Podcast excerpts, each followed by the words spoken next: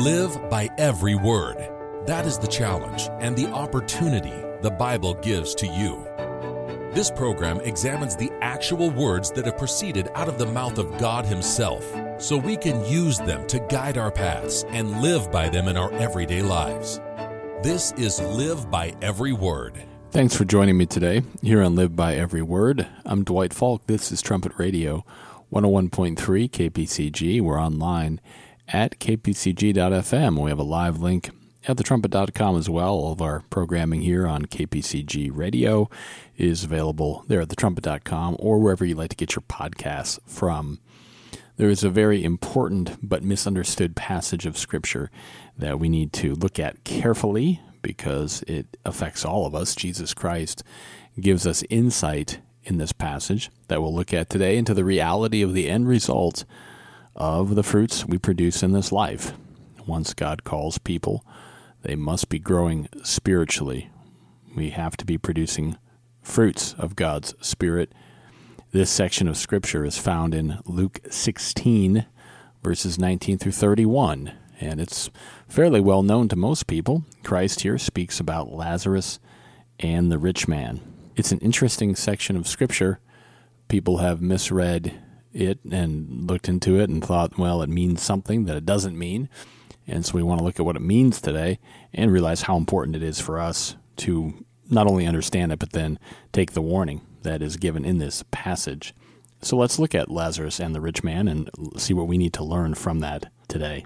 And we'll start in Luke 16 and pick it up in verse 22. Spend most of our time here in Luke 16 today. We do have a few other passages as well. So if you have a Bible handy, that'd be great to get these out and we can look at these together. Luke 16 and verse 22, it says, And it came to pass that the beggar died and was carried by the angels into Abraham's bosom. The rich man also died and was buried. So the, the poor man, the beggar here, that's Lazarus. And uh, it's interesting, they both die. The rich man also died. He was buried, and the beggar died. It says the beggar died and was carried by the angels into Abraham's bosom. This could be misunderstood. People might think, oh, he went to heaven but uh, we need to understand what Christ is talking about here. This is from lesson six of our correspondence course, the Herbert W. Armstrong College Bible Correspondence course. That's free at thetrumpet.com. And it makes this point it says, If we are Christ's, we become heirs with Abraham to receive the promises God made to him. You can note that in Galatians 3 and verse 29. And through faith we may all become the spiritual children of Abraham. That's in Galatians 3 and verse 7. And this is an intimate relationship, a close or bosom relationship, spiritually speaking, with Abraham. We are to be in close contact with him in sharing the promises. This is the sense in which righteous Lazarus was taken to Abraham's bosom. There was a closeness there. They were going to share these promises. Abraham and all those who are righteous will receive the promises of God at the first resurrection. And you can note Luke 14 and verse 14, where Christ says, You shall be recompensed at the resurrection of the just. There is a resurrection of the just. And then the promises that are given by God will be fulfilled fully, and, and those promises and rewards will be given. But as we read there, the rich man died also, and he was buried. And, and the problem wasn't that he was rich, but obviously he was uh, disobeying God. Notice what happens next. Luke 16, verses 23 through 24. It says, And in hell he lift up his eyes, being in torments, and sees Abraham afar off and Lazarus in his bosom.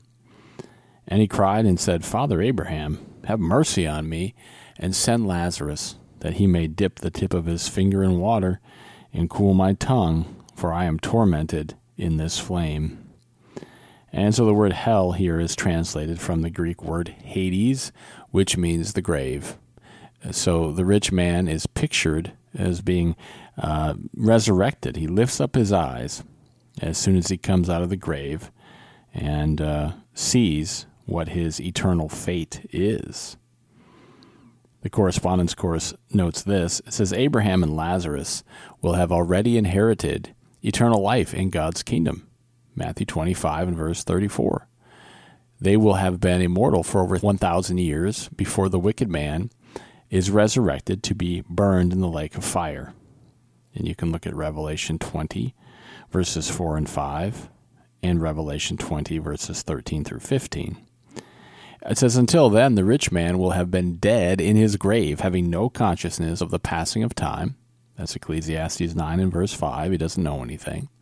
It says, At his resurrection, the rich man will see the flames of the lake of fire beginning to surround him. He knows these flames will destroy him forever. And being in great mental agony, he asks for just a little water to cool his tongue, which has become dry from the mental anguish. He does not ask for buckets or oceans of water to put the fire out. He knows such a request would be denied. So the rich man is facing the reality of where his life choices have brought him. He's resurrected, and he has to face the reality that's in front of him, and that reality is that he sinned. He lived a life of sin. He wasn't repentant, and so he now faces dying and not having eternal life, being gone forever, burning up in the lake of fire.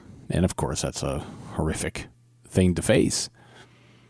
Luke 16, verses 25 through 26.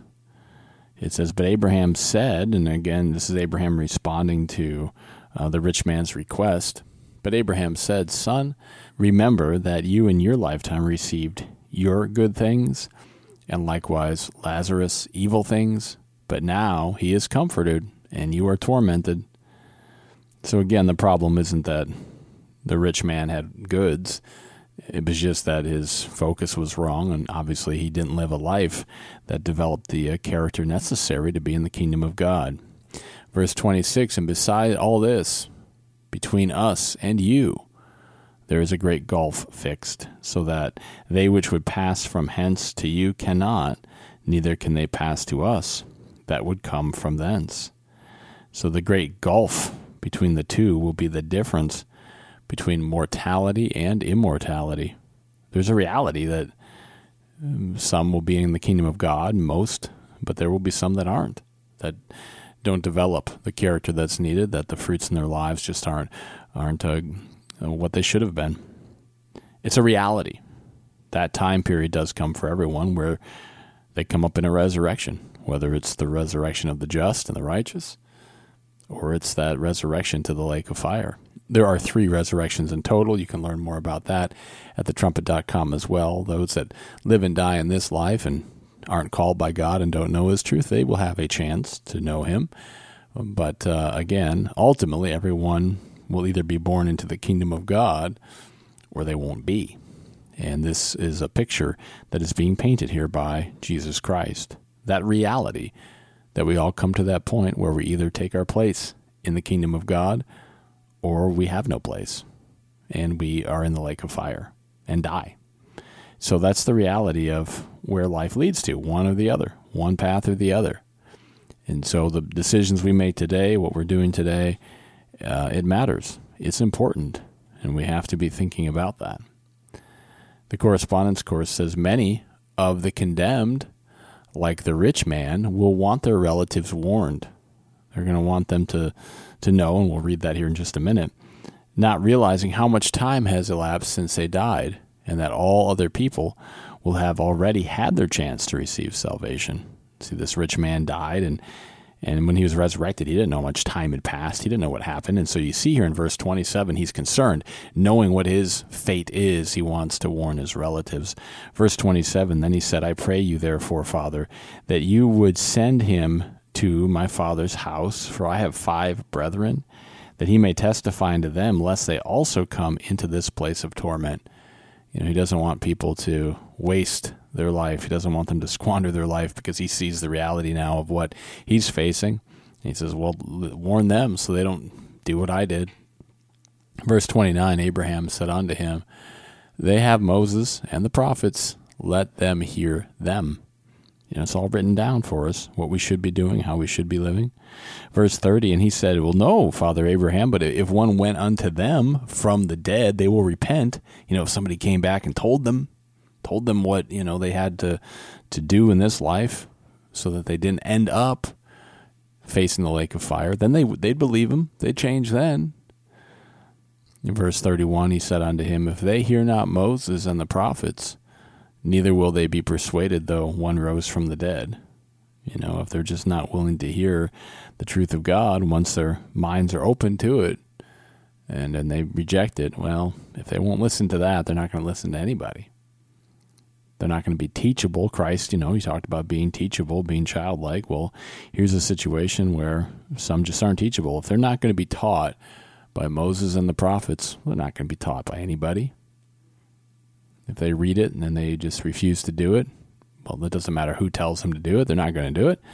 And remember, this is Jesus Christ teaching here about Lazarus and the rich man. And people just, you know, just disregarded that in many cases. We read it today. Do we take heed? Or do we have it fall on deaf ears? The correspondence course says the account of Lazarus and the rich man does not prove eternal punishing by God in hellfire, Rather, Christ used this short illustration to picture to his listeners the reality of the resurrection from the dead, of both the righteous and the wicked. See, that's what we need to really take from this. Christ is picturing here the reality of the resurrection from the dead, of both the righteous and the wicked. How we live in this life is vitally important. You know, what resurrection will we be in? the resurrection of the righteous, of the just, or the resurrection of the wicked. See, that time does come. It's easy to, to kind of push that off. And we'll look at that here in just a minute, the warning against that. It's easy just to push that reality off, but, but that reality is coming, and it comes quicker than we realize. We do have to stop and think about our actions, what we're doing, or what, you know, we need to do that we're not. And then really think about the reality that we all face a resurrection from the dead. And then what's our eternal future after that? Do we have one or don't we? Depends on how we're living. And Christ wanted to really get that reality across to us. And this, this should get that reality across quite a bit. Imagine being in the rich man's shoes. Was his life of riches, did it mean anything to him at that point? Where he was disobeying God and maybe he had, you know, a life where he had some things, does it matter at this point? Of course not, because he's facing the lake of fire. The Course says that Christ was picturing the resurrection to eternal life as contrasted with the ultimate fate of the wicked, the resurrection to die eternal death. That is a reality, and it's something that we have to think about. We have to seriously think about where our lives are leading. What is the end result going to be? of this life that we're living. What is the end result going to be? Christ warned uh, about being casual, a casual attitude towards this reality.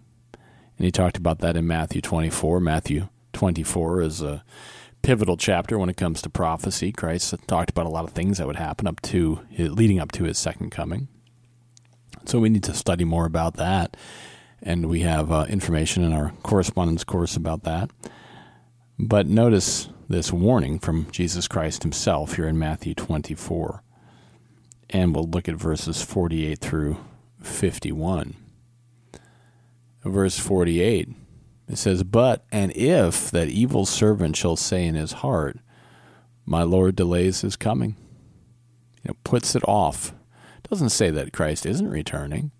It doesn't even say that he actually says these words out loud so anybody can hear it. Just, but in his heart, the attitude is, well, Christ delays his coming. That'll be way in the future. I've got a lot of life to live before that happens, before I have to think about that. He says, But if that evil servant, that's, that's an evil attitude, thinks that way, verse 49, and if he shall begin to smite his fellow servants and to eat and drink with the drunken. So, because of that attitude of my Lord delays his coming, he begins to live a life that's contrary to God. And probably in his mind thinks, well, I'll turn it around. You know, I'll turn it around at some point.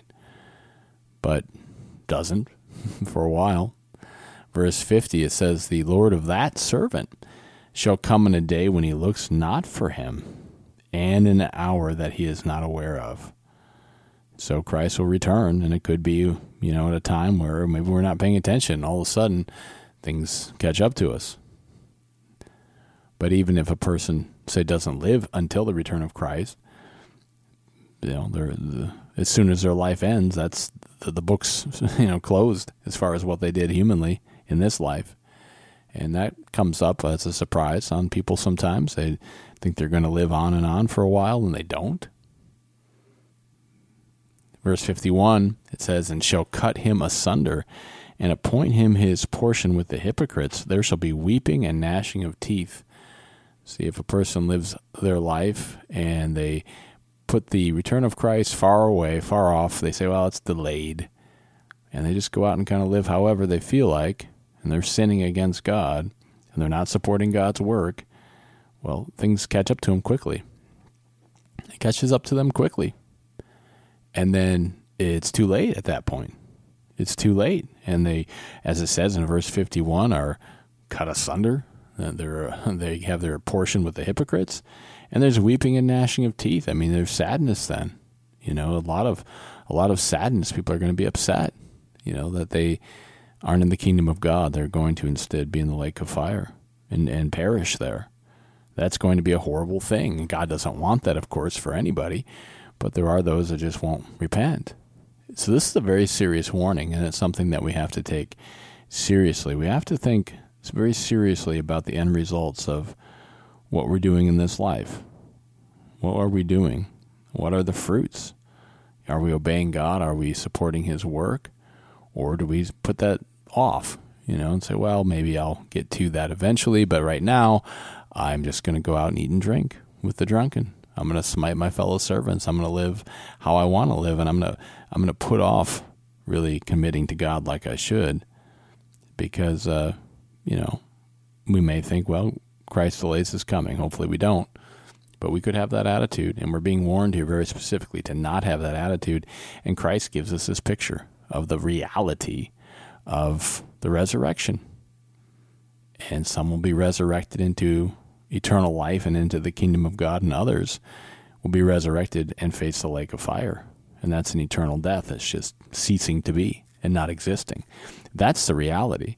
So, again, there's a lot of misunderstanding about what Christ said about Lazarus and the rich man. Hopefully, this clears up some of that. You can study more about it in our correspondence course. And you can also read more about it at thetrumpet.com. We have some write ups about that as well. But it should give us uh, a lot to think about. And we should stop and consider our actions or lack of actions and really realize that there is uh, end result to them there is a, a, a cause for every effect. And so if we're not having the fruits we need to, then we need to change that now because uh, this is the life to be growing and changing, especially when you're called and when God opens your mind, then you really have to be producing fruits and growing. If you'd like to learn more about Lazarus and the rich man and the lesson from this, and there's quite a few we could take, but certainly just the reality of the importance of what we're doing today then you can sign up for the Herbert W. Armstrong College Bible Correspondence course. That's free at thetrumpet.com. Or you can uh, read more about Lazarus and the Rich Man at thetrumpet.com. That's all the time we have for this edition of Live by Every Word. Thank you for spending some of your time with me today. I'm Dwight Falk. Until next time, let's all strive to more perfectly live by every word of God.